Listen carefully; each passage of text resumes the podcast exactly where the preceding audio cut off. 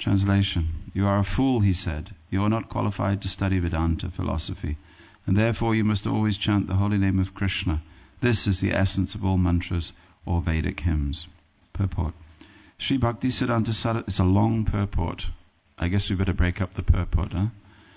And I think it may even be that purport goes on till tomorrow, because it's a half a page, one page, two pages, a three page purport.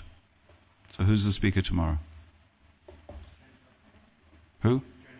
Oh, have you already given him the verse? You have. Okay. So today I didn't bring my glasses, but now I've got a three page purport in front of me. Somebody want to read the purport out, please? Someone with a good clear voice. It's going to strain me. Who's got the good clear voice? Cambridge educated. Come on. You come. Come on. Oh. Haribol. Hey, didn't expect that this morning, did you? No. Expect the unexpected when I come. I do, it seems to work for me. Okay, here we go. While you're there, you can give the class. Sri Bhaktisiddhanta Saraswati Goswami Maharaj comments in this connection.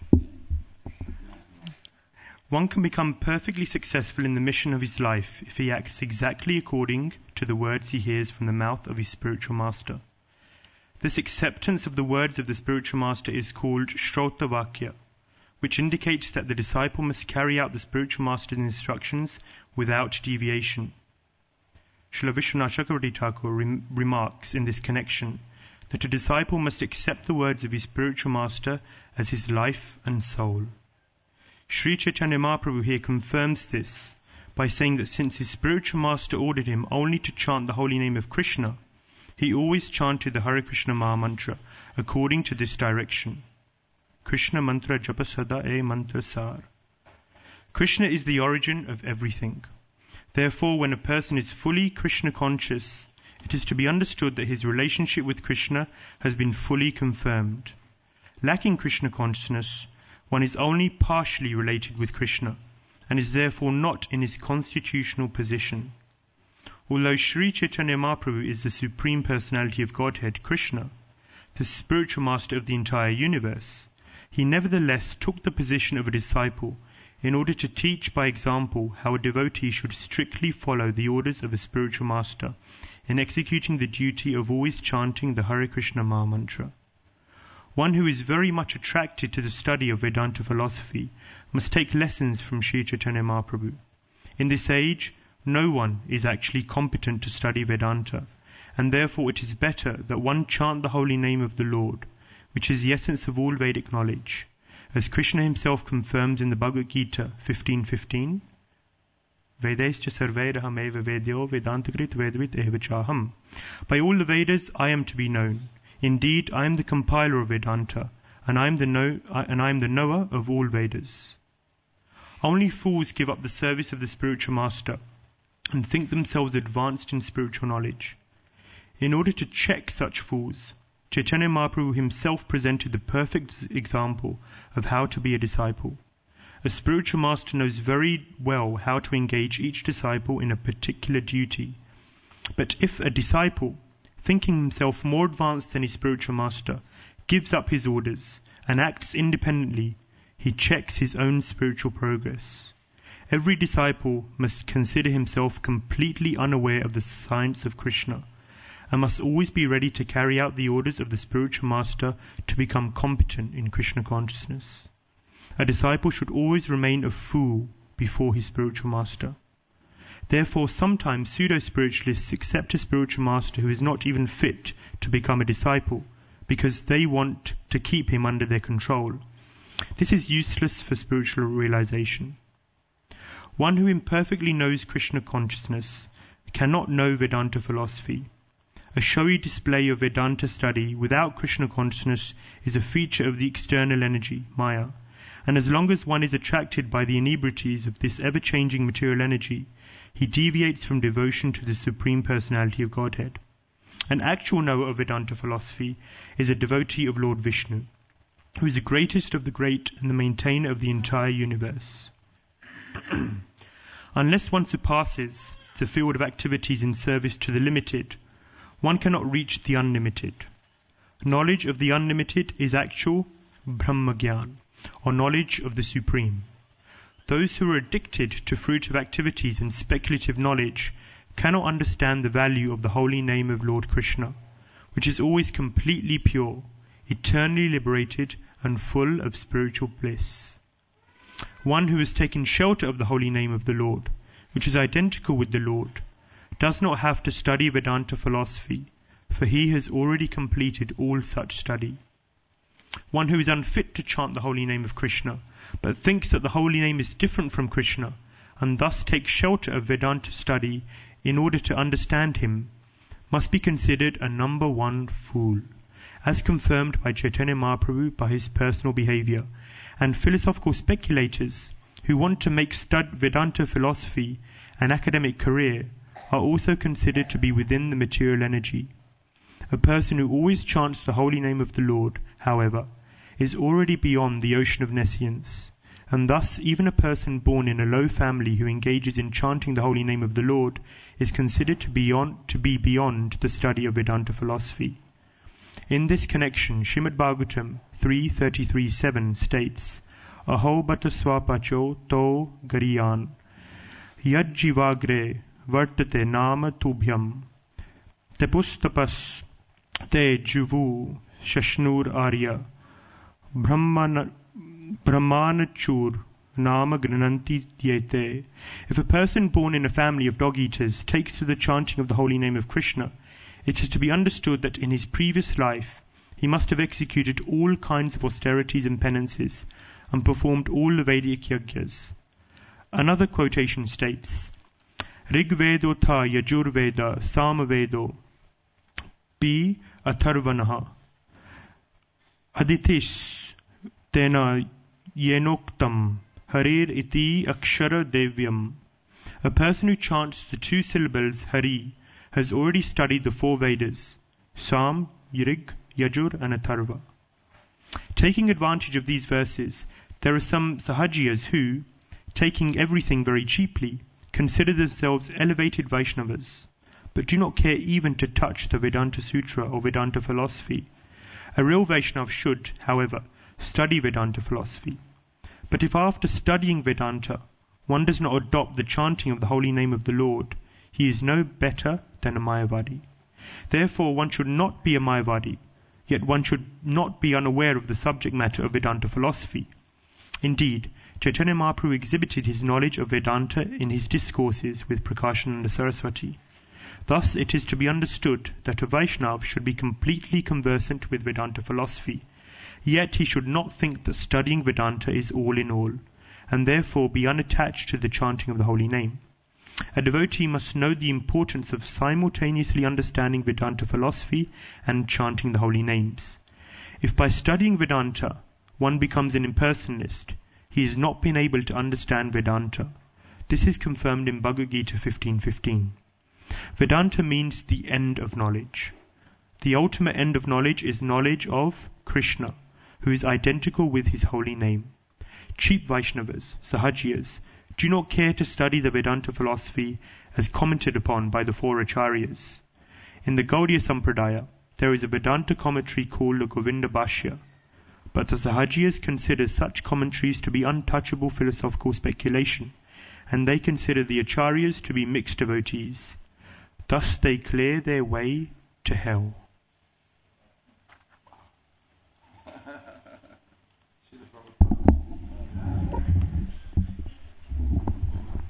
Thank you very much. Round of applause for Prabhuji.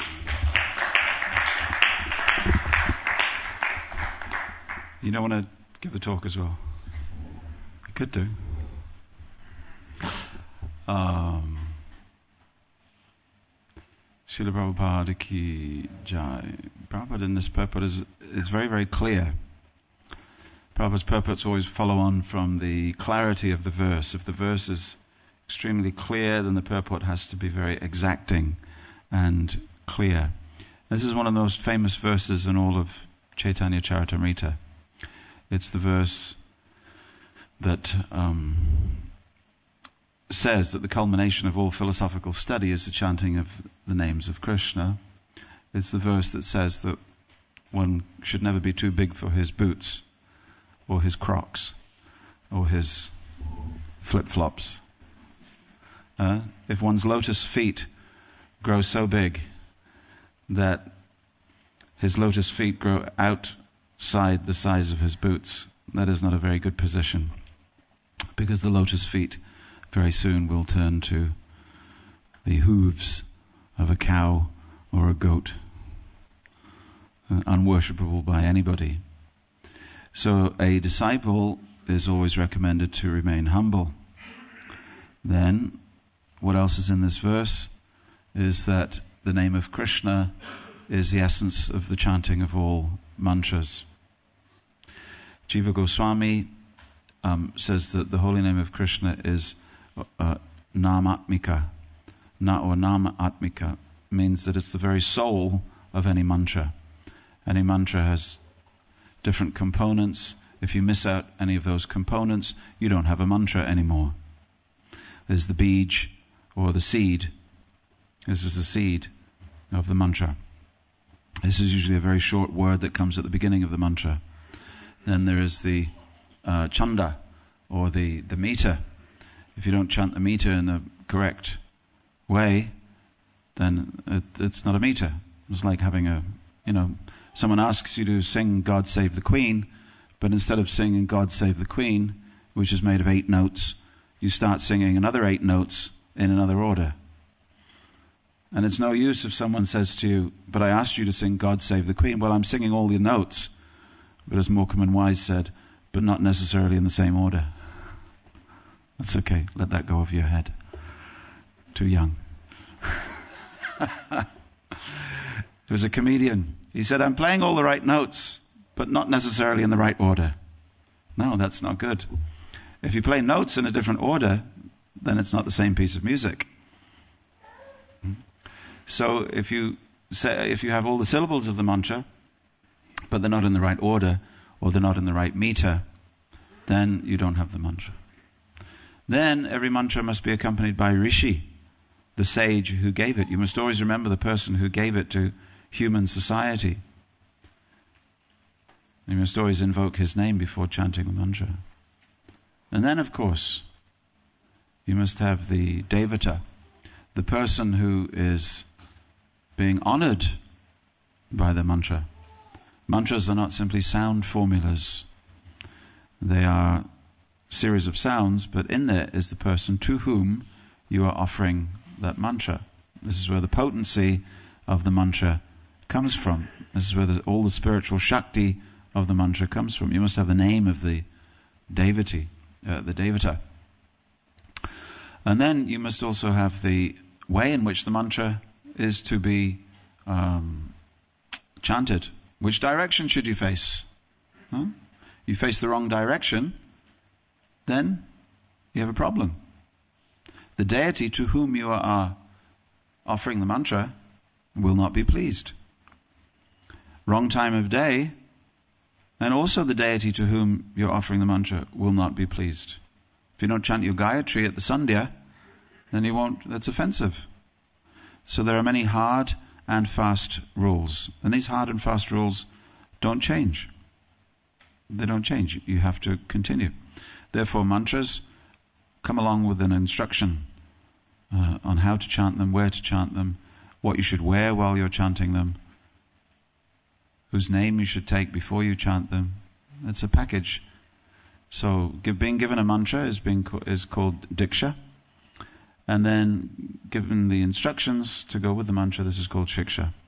And shiksha includes uh, everything that you need in order to do it. It's like going to IKEA and you get all the, the components of your Billy bookcase. You get all the bits and pieces and you get the little tool, right?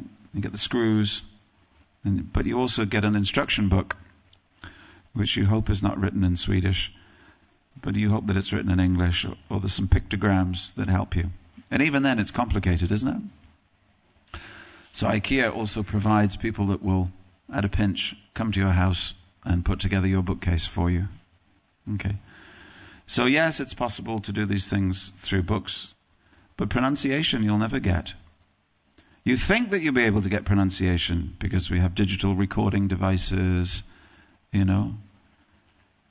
20 years ago, uh, uh, I've just been to India, just came back a couple of days ago. But when you uh, going to India 20 years ago, people didn't just didn't have the technology. You see, the curtains opened in front of the deities, and immediately the two hands would go like this, and people would pray. Now the curtains open, so what do people do? They bring out their phones and they're immediately taking pictures. Isn't it? This is aparad, taking a picture of the deity before you've done your prayers. One day in the post, you get an invitation written by the Lord Chancellor of Her Majesty the Queen, inviting you to Buckingham Palace. And you go to Buckingham Palace and you're in a long line of people. But gradually, gradually, the line is moving closer, closer, closer to Her Majesty. And you get right in front of Her Majesty the Queen, and the first thing you do is you whip out your iPhone and ching, big flash. Is this behavior? Is this pucker behavior? Is this aradhanam? No. The thing is, you must have a personal relationship with the deity. Of course, in this case, she's the queen. But if you're in front of the deity, you, you have to engage in a personal relationship. So you fly all the way to India, you walk up a thousand steps, and there you sit in front of this ancient deity that's been there for 5,000 years. The curtains open. What are you going to do? To whip out your iPhone and take a picture? No. Why? What is a picture for you? How is that an interaction? What you're doing is saying, my memory is so bad, I want to take a picture of you so when I go home. No, no, you cannot capture the deity. You cannot capture the deity. You stand in front of the deity and you are meant to be captured by him or her, whoever it is. And you say in your heart, my dear Lord, please you take a picture of me. Take a picture of me, my Lord. with the iPod of your, your infinite memory so that after I leave this place, you can remember me. Om Krato Smara Kritam Smara Krato Smara Kritam Smara. Please take a picture of me and everything that I've ever done for you and never let me go from your heart. This is how a devotee prays. Not, now I've captured Krishna. So similarly, uh, in all these things, we have to know how to interact with the very essence of every mantra. This is known as shiksha. Shiksha is known as, uh, there's, there's, there's, there's fancy English words for shiksha. Shiksha is euphony, prosody. There's others. Anyway, it's all to do with how to chant. Because you think, oh, I have my, uh, my digital device. We have tape recorders. We have the internet. Well, if you believe the very person whose instructions you think you're following, i.e., A.C. Bhaktivedanta Swami Prabhupada, he said that everything that you see mechanical in front of you is a 150 year miracle. It will end, has it had a beginning and it will end after 150 years.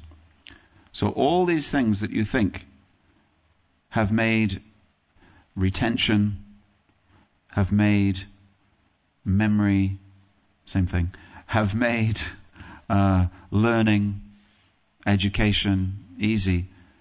This will not be the same for the next generation. Why? Because silicon is running out and different other um, mineral deposits are running out, such that eventually the things that you now consider these wonderful miracles uh, will not be able to be replaced. Either this generation, next generation, or the next generation. So petroleum will be used only for governments and military.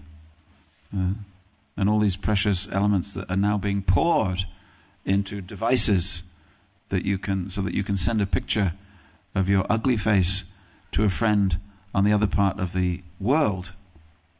You see? This is how you're using your gigabytes to send a picture of your face. Hey, look at me. This is what I'm doing. Look, this is me in Tesco's. Waste of life. So, um, the idea is that Vedic mantra has to be committed to memory. And for memory, we do certain things. The reason why memory is so important is because you don't have anything else other than the computer which is on your shoulders. This is a sophisticated computer. When I was a child and I first heard the word computer, actually the first time I ever saw a computer was in a film called The Hare Krishna People. That was the first time I'd ever seen a computer. And the uh, anybody see that film? That old film? At the Spiritual Sky Incense Company in Los Angeles, America, the devotees of Krishna even have a computer, and it chants Hare Krishna, Hare Krishna, Krishna Krishna, Hare Hare, Hare Rama, Hare Rama, Rama Rama, Hare Hare. And I looked at that and I thought, wow. They have a computer. ISKCON has a computer. Whoa! It was 1974. 1974. ISKCON had a computer. Nobody had computers, but ISKCON had a computer. I was so proud that in my spiritual master's movement there was a computer.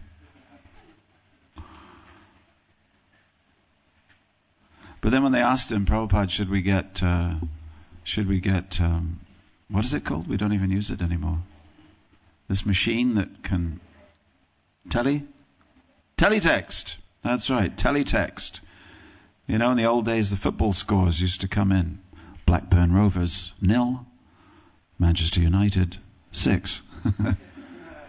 so uh, it used to come in, and the, the results used to come in on the old black and white televisions. So the point here is that when they asked Prabhupada, should we do this? He said, no, it will simply waste the devotee's time speaking nonsense from temple to temple. Ooh, if only Prabhupada had known about Facebook. Hey? If only he'd known how many hours go into look at my Facebook. Okay? Look at my Facebook and I'll look at your Facebook and yeah. So some things can be there. Like a scalpel, Prabhupada said, a scalpel in the hands of a competent surgeon saves a life.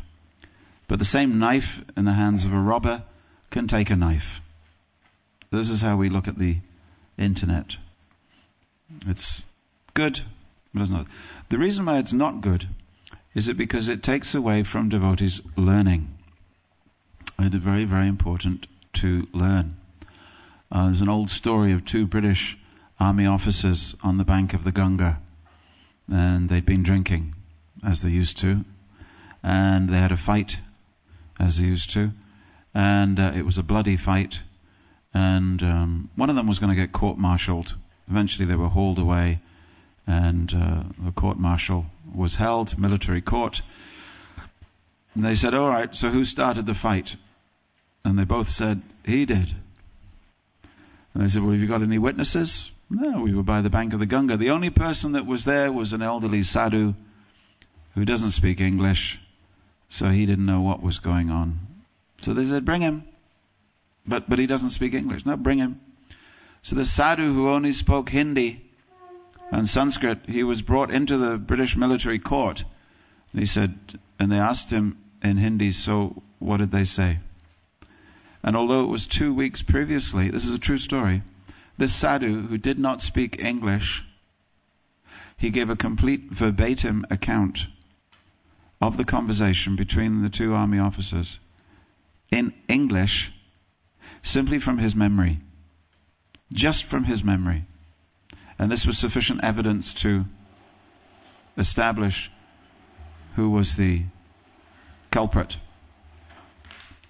So for this reason, the culture of Krishna consciousness, the culture of Gurukula, the culture of memory, training, the culture of uh, everything that we do is aimed at learning so that intellectually, philosophically, we will be able to underpin our Siddhanta with clear Shastric pramanam. Pramanam means evidence. Pramanam means why are you doing what you do? Why, why are you doing what you do? Why do you put clay on your forehead? Why do you get up at an unearthly hour on a Saturday? For God's sake, man, you've been working hard all week. Why are you here first thing in the morning? Before breakfast. Why do you do it? Why Krishna? Why not Shiva? Why not Jesus? Why not Buddha? Do you have a reason? What is your reason? How do you know that your reason is correct? How do you know that these Shastras are correct? Why this Shastra? Why not the Quran? Yeah. Well, because these Shastras are written by great rishis who received the wisdom in their deep meditation. Well, I can say so did Muhammad. He also received the wisdom. So did Moses. So what is the difference? So why these Shastras? Why this Praman, not another Praman? So you have to know the sequencing uh, before you get to the conclusion. The Siddhanta is the conclusion. And what we're interested in is the Shastra Praman. Firstly, what is Shastra? What is Praman? What evidence will you accept as being evidence? It's a bit like CSI. You know, you have to collect all the evidence. Sometimes with tweezers. Sometimes you have to look at, you know, the Shastra and you, you, have to tweeze out this verse and with a micro, microscope and you have to look and say, ah, I see that in this verse, this is what it means. And if I compare this verse with another piece of evidence that we found at the scene over here and somewhere in the shopping mall, if we compare these two, we see they match up. This piece of cloth is matching this piece of cloth. Therefore, Krishna is the Supreme Personality of Godhead. Haribol. So in order to be able to do that, you have to know a great deal of, you have to actually be intelligent. You have to be intelligent. And you have to be able to intelligently analyze the three sources, the three cardinal sources of evidence. Once you've satisfied yourself that just sense pramana, pratyaksha pramanam, is not enough. Pratyaksha means information that you gain through your senses. Hmm? You can answer certain questions through the senses. Hmm? Just like I stepped off the plane. The other day, I was, get this, I was sweating walking to Mangalati. I was sweating. It was so hot at four o'clock in the morning. I was walking from the place I was staying to the temple. I was, I was sweating. Was so hot and stuffy and humid. Okay? And then it just didn't stop. and then it just got hotter during the day.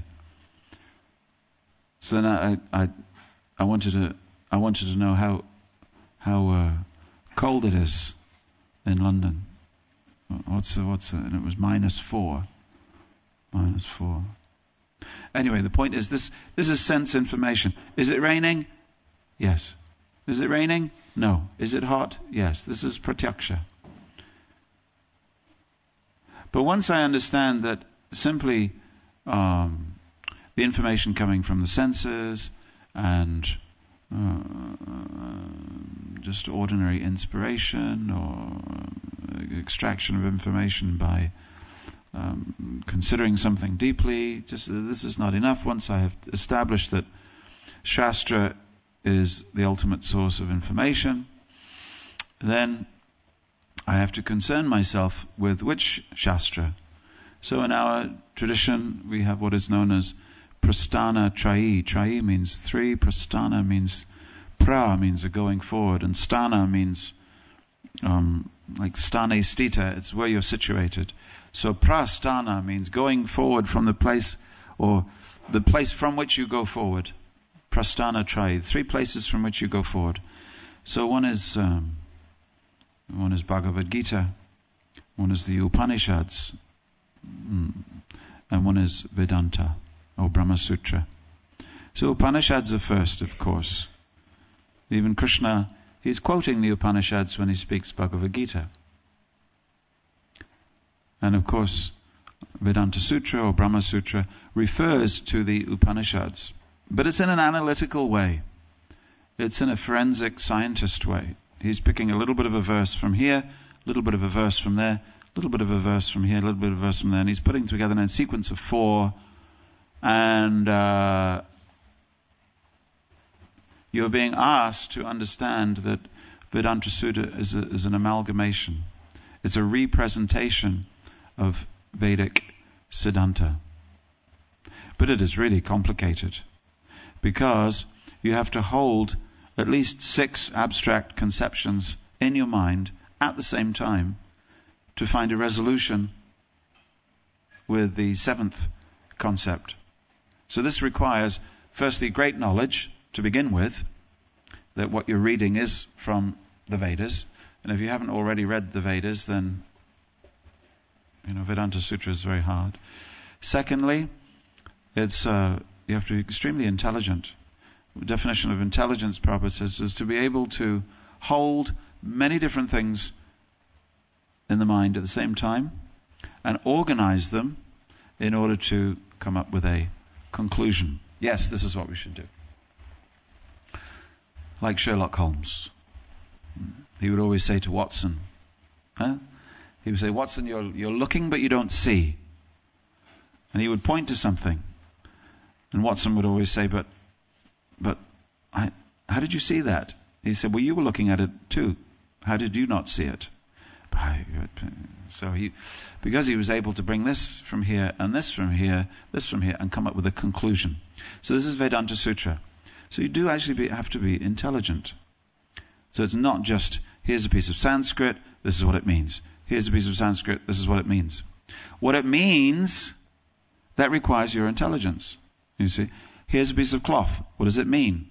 Well, it has no meaning unless you know that a piece of cloth that was left on a thorn bush out in the forest while the suspect was running away matches up with a tiny shred of cloth that was found in the, you know, on the dead body. Okay? Then it has meaning. So what the cloth means, what does the cloth mean? It means that it's a piece of cloth. That's all, that's all the intrinsic meaning of the piece of cloth. But when you relate it to another piece of cloth that was discovered in another place, then that gives it its meaning. It's a triangulation of meaning by having a bigger concept. So that is Vedanta Sutra. It's a triangulation of meaning through Sanskrit analytics. And into which is also brought euphony, prosody, all the shiksha that you've understood. When I was just in India, I went to a, a I, I usually go beyond our ISKCON fold for, for a, a week or two, just to help me know how ISKCON works a little bit better. Sometimes you have to get outside ISKCON to see how ISKCON works. Hare Krishna. So I spent a week with the uh, with a Madhva Brahmin family, Madhva Sampradaya, and one sannyasi uh, came to install deities, and just seeing the way that all works. And then I spent three days with the uh, Sri Vaishnavas up in Melkote uh, at a there's a it's a place on a hill where Ramanujacharya um, he was running from a murderous king, Chola king, and he stayed there for 11 years. Anyway, now it's a Sanskrit um, research institute with um, thousands of ancient um, documents. Anyway, um, people and their relationship with uh, mantras from their tradition is that they chant all the time. They chant all the time. And the only time they don't chant is when they're playing cricket. From what I can see. I went to a Madhva Gurukulam, and in, in South India, in uh, in a suburb of Bangalore is called the um, like a, a Anyway, there was 150 boys. It was in the afternoon. 150 boys playing cricket. Okay, having a great time. Uh, all in dhotis. ah. So then uh, the Sandhya came. The sun was going down, and immediately cricket stopped, and everybody lined up to do Gayatri. Cricket stops for Gayatri, okay? So this is their training. And every morning they spend uh, two, three hours chanting mantras. Why? Because you're going to need them sometime. And how much we teach our children that they're not going to need, actually. You know, I spent five years doing French. I could have been learning Sanskrit. Now at least we have one, two, three schools where Sanskrit is being taught. Um, the whole point is that mantras are the wealth of the brahmanas. Mantras are the, our wealth. They're what we need. They're what we hold on to, and uh, all it's all that you take through life with you. If you can take the sound vibration of the Vedas with you and the Upanishads, then at the end of this world, the end of your life, then you'll be, you know, you'll be a happy person. Um, but of course, it, it's not simply that you should. Um, Prabhupada said that even a parrot can be taught the Vedas. Mm. Parrots can be taught the Vedas. And chimps can be taught Vedic ritual. So it's what you understand by what you're doing that's important. Prabhupada said, you teach the parrot um, the Vedas. He said, you can even teach him how to chant the holy name. But he can't surrender.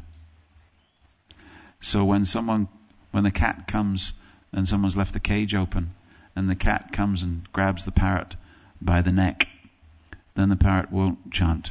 He'll just chant. The whole point is that if you learn how to chant uh, internally, there's a relationship developing. Otherwise, it's a mechanical effort.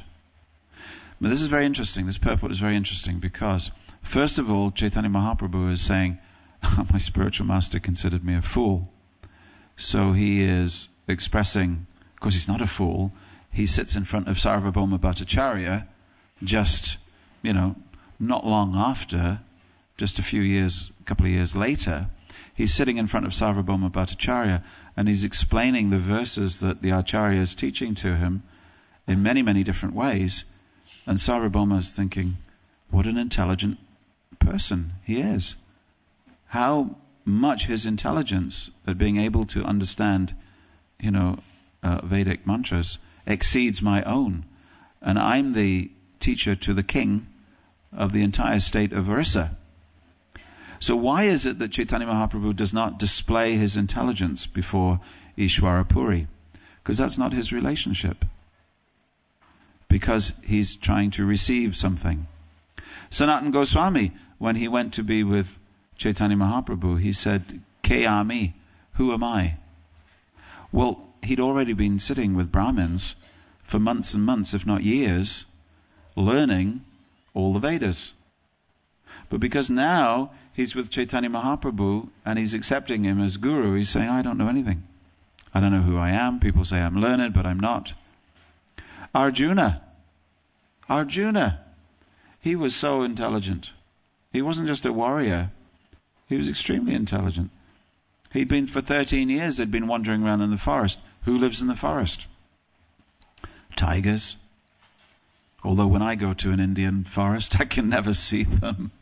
I did actually see a scorpion this time though. Right on the path. Deadly poisonous scorpion.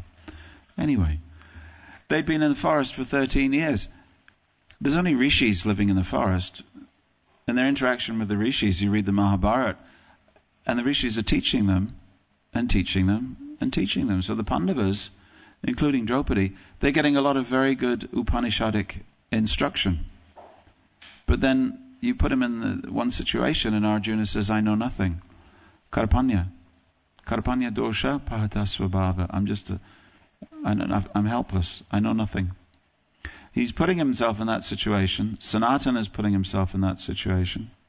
Chaitanya Mahaprabhu is putting himself in that situation in order to enhance the possibility of transmission.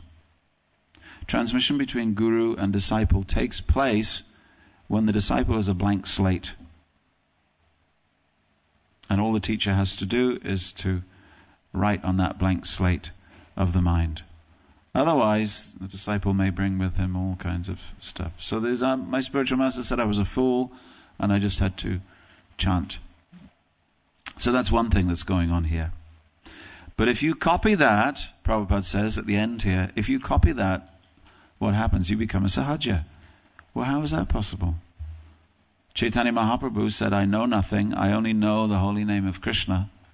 But when I say that I know nothing, I only know the holy name of Krishna, then that's somehow wrong? Prabhupada says, yes, by the end. Because you have to, you have to learn everything that you need to know in order to understand why the holy name of Krishna is the goal of your life. You have to know an awful lot in order to know that you know nothing.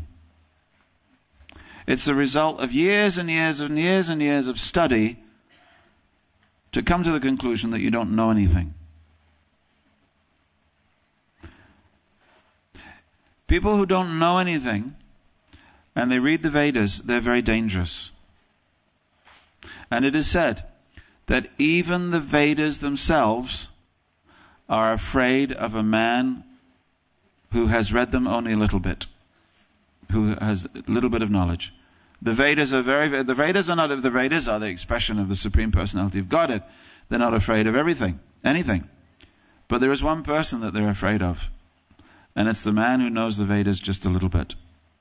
Very, very dangerous man. So this is the Brahmin in the age of Kali, unfortunately. And I know a very little bit, but I assume a position that I know a lot.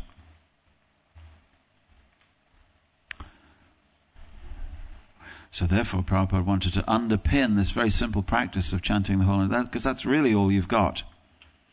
That song that we just sang. Hari, Guru, Vaishnava, Bhagavata, Gita. Hari. Hari. The Lord. Guru. The person who represents the teachings of the Lord to you and through whom you offer your teachings to the Lord. Your, what you have learnt to the Lord in service. Hari Guru Vaishnava, those who are on the same path as you.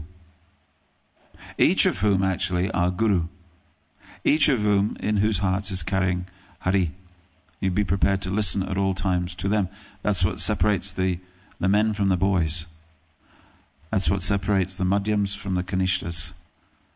If they can see Guru in every person, in every devotee, then that means you're a Madhyam Adhikari. It means when you're willing to listen, listen to Krishna, then go one further. That I'm willing to listen to the voice of Krishna speaking to me through anything. That even, even, uh, I speak to someone who doesn't seem to know anything and I can extract Krishna because Krishna has put this person across my path for a purpose. Hmm? I see a butterfly and I remember Krishna. I see an arrow maker and I remember Krishna's teachings. I see a mountain and I remember. I see a river and I remember Krishna. We are not pantheists. A pantheist sees a river and sees God. But a panentheist sees the river and sees God behind the river. That's the difference between pantheism and panentheism, two different philosophical constructs. So if someone says to you, oh, I see the mountains and the rivers, and I think to myself, what a wonderful world. No, he's a pantheist. There's a pantheism. I see a mountain, reminds me of God. See a river, no, you could be a pantheist. So panentheism. So we, we, we, we see we hear the voice of Krishna in all things. This is to be very advanced. And when you see Krishna, I went to this one festival of uh, the songs of Purandar Das. Purandar Das is very famous in the south of India, in Maharashtra, because he's a follower of Krishna as uh, Vitala. He's very famous in Karnataka. He's very famous in Tamil Nadu and Andhra. He wrote 4,500 songs. And basically his whole life was how to remember Krishna wherever you are. So he has, he has a song to Krishna that is written intrinsically about, you know, a, a, a screw, a piece of paper, a, a bead of sweat, um, a, a mountain, this, that, and you go through all his songs. It's just that if you know all those songs, uh, wherever you are and whoever you're with and whatever you're doing, you can remember Krishna. So this is the voice of, you know, a person who's in love with Krishna. If you're in love with Krishna, you see Krishna everywhere. If you're not in love with Krishna, you see him nowhere. That's the difference between Prahlad Maharaj and Hiranyakashipu. Prahlad Maharaj, he saw the Lord everywhere. And the Lord saw him everywhere. That's a nice thing. For one who sees me everywhere and sees everything in me, I'm never lost to him, nor is he ever lost to me. So Prahlad is pushed off a cliff. The Lord catches him. Don't try this at home, folks. Don't try this when you're out on Sankirtan at the top of an NCP car park. We do not test our devotion in this way. Well, here I'm a devotee.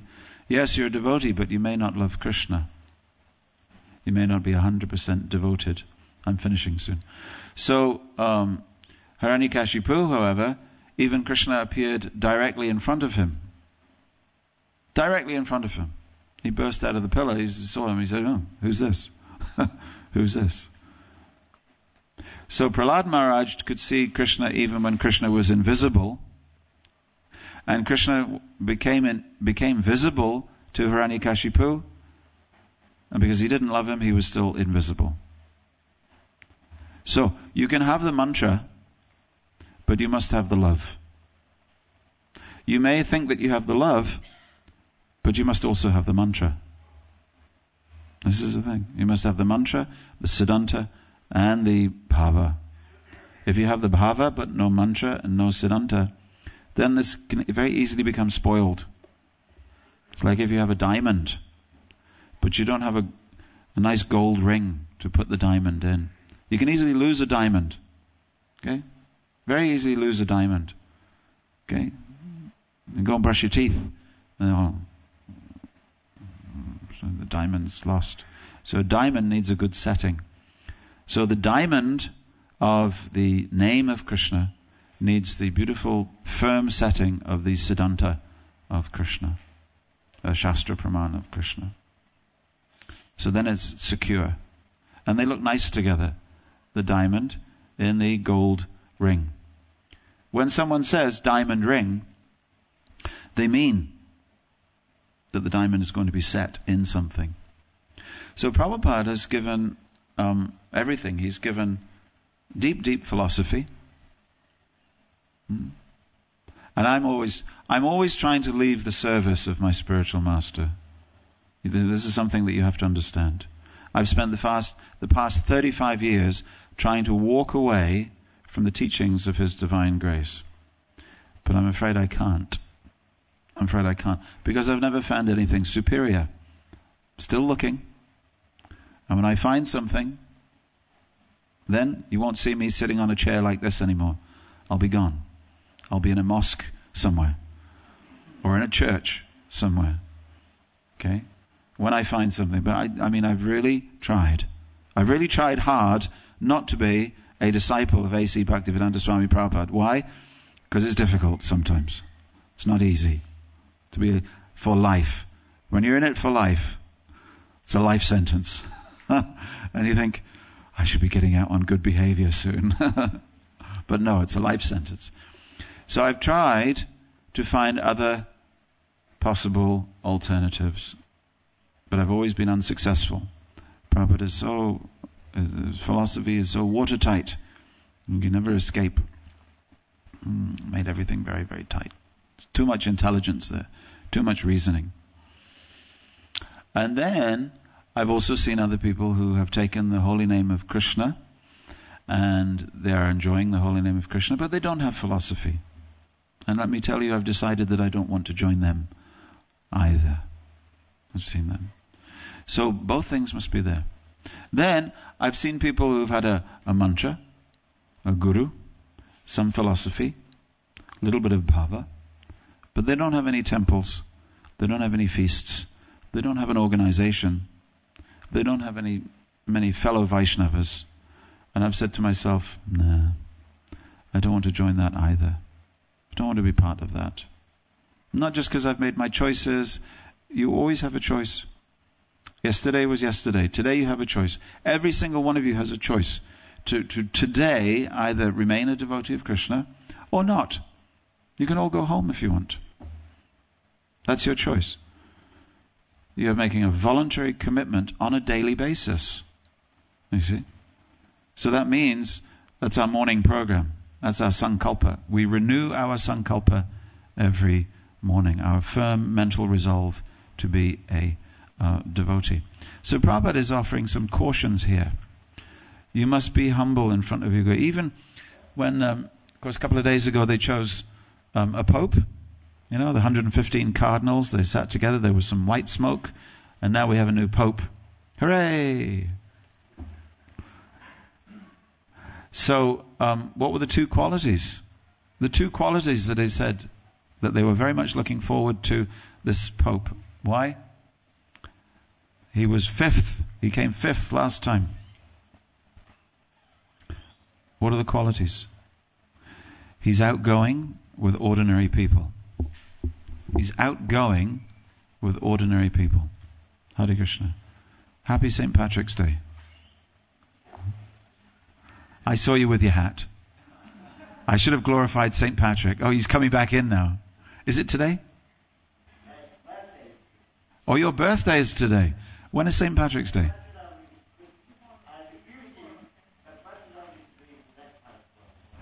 Parashram is doing breakfast for all of us. And do you have something to do with that? This is because it's your birthday. Prabhuji's bre- uh, uh, breakfast. Prabhuji's birthday today. Haribol. I got, I got Krishna to give. Okay, could everyone raise their hands? Okay, and we all look at Krishna, and then taking all the bhakti that Krishna can give, and look at Prabhuji, and we say, Ashirvad, Ashirvadam, Nishkincha Bhakti, Ashirvadam. Hare Krishna.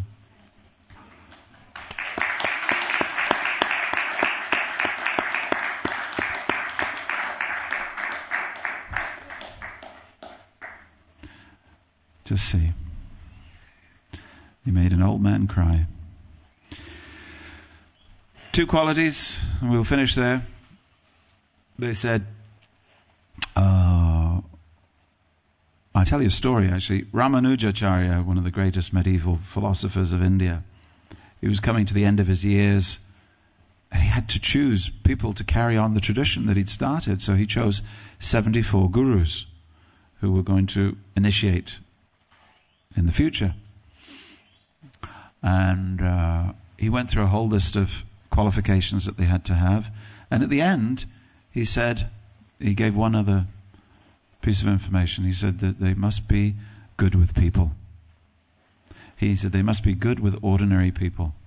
Yes, they must be learned in the Vedas and they must be committed and they must do the sadachara and everything, but they must be good with people. They must have the common touch. So it's interesting, when they were choosing the Pope, this is one quality that they said they must have the common touch. People commented on that. Second quality they chose the Pope for, it's the spiritual quality which if you have it, everybody will like you. What is it? Humility. That's what they said. They said, we like this Pope because of his humility. So some things don't change, my friends. Uh, ability to reach out to others, greatly learned, greatly committed to God in the name of God, and even though you're very learned and very committed, uh, and you're a good people person, but still humility will keep everything intact. Humility will make sure that you don't lose anything. It's very easy to be given all these things by the mercy of the Guru, the Guru Kripa. But um, it's very easy to lose them if you don't have humility. Therefore, Lord Ramachandra, he said that humility or dainya is the key to the gate of Vaikuntha. Hmm? If you want to go back to Vaikuntha, you need a key to get in the gate. What is the key to that gate? That is dainya or humility. So humility must be there. Humility doesn't mean pseudo humility. Oh, I'm, I'm, nothing. I'm nothing. I can't be. No, no, no, no. I can't. No. Somebody came in front of Prabhupada and they started doing that. Oh, Prabhupada, I'm the most fallen. Prabhupada said, you're not, you're not the most anything. You're not the most anything. He wanted him to know. Get over it. Don't try to be humble. Just be humble. And humility will be um, appreciated by others. Humility does not mean humiliation. It doesn't mean that you have things taken away from you. You see. Humility means that you're carrying a great stock of internal, personal uh, wealth. This is a great gift. This is a great gift. So along with the Guru Parampara passing on mantras, tantras, yantras, and siddhantas, the Guru Parampara also passes on humility. You see? And that's why Chaitanya Mahaprabhu, he's sitting in front of his Guru and he's saying, I know nothing. And his Guru said, Yes, you're right, you know nothing. you see? Ishwarapuri knew who he was. Ishwarapuri knew who he was. Because Ishwarapuri had prayed to his spiritual master, spiritual master Ramchandra Puri, Madhavendra Puri whose spiritual master was Ramachandra Puri. No. Huh? Ramchandrapuri's. That's right, that's right. It was as Madhavendra Puri was leaving this world. So he prayed to him, love of God. I want to have love of God. Very interesting, isn't it? So, um, this humility is passed down, and it's one of the jewels, actually. You know, it's one of the jewels that we see with Prabhupada. How learned was Prabhupada? And uh, Prabhupada was in an airport in America, and some security guard came and told the devotees, you know, you all have to stand up. So then, uh, devotee made the announcement. He said, all the devotees have to stand up. And so Prabhupada stood up. he didn't think, you know, come on, I'm the, I'm special. I'm, or in the very beginning in 1965 or 1966, Prabhupada said, so I, I think there should be a rota for washing the dishes. You can all take one day for washing the dishes, you know. And so one person put their hand up and said, I'll do Sunday. And then there was silence. Everybody was looking at the ground. Nobody wanted to wash the dishes. And Prabhupada said, I will do Wednesday. and then everybody put their hand up. Prabhupada used to wait in line to use the shower. Used to wait in line to use the shower. So it wasn't like, you know, don't you know who I am? I'm A.C. Bhaktivedanta Swami Prabhupada, who's come to deliver you all from you know, impersonalism and voidism. Surely, haven't you realized who I am yet? But because of Prabhupada's humility, that's the first way that you recognize who you're dealing with. You recognize the humility. Because humility is like the uniform of a person. When you see a policeman, you, you don't see, you know, Mr. Mr. Smith who has three children and a dog and a cat and a new baby on the way and drives a, you know, a Ford car. You don't see that. You just see the uniform. That's what you respond to. It's a policeman. Oh, how do you know that? Because I know because of the blue color, the white flashes, and the silver buttons, and the number on his arm. This is the uniform of a policeman. So with that uniform, you have the power. So the uniform of a Vaishnava, the bit that you see first, is the uniform of humility learning and humility and the name of Krishna. These things, these are the elements of the uniform of a Vaishnava. So this is what you interact with. You may not know internally what's going on, but if there's humility, then you know who you're dealing with. Hare Krishna. I should be humble enough to stop speaking at the right time, shouldn't I? Hare Krishna. Thank you very much for listening. Srila Prabhupada ki